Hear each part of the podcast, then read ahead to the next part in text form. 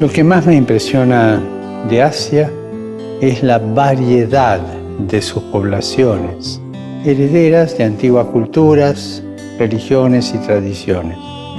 En este continente donde la iglesia es una minoría, el desafío es apasionante. Debemos promover el diálogo entre religiones y culturas.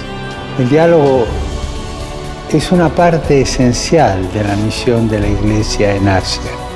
Pidamos por los cristianos de Asia, para que favorezcan el diálogo, la paz y la comprensión mutua, y especialmente con aquellos que pertenecen a otras religiones.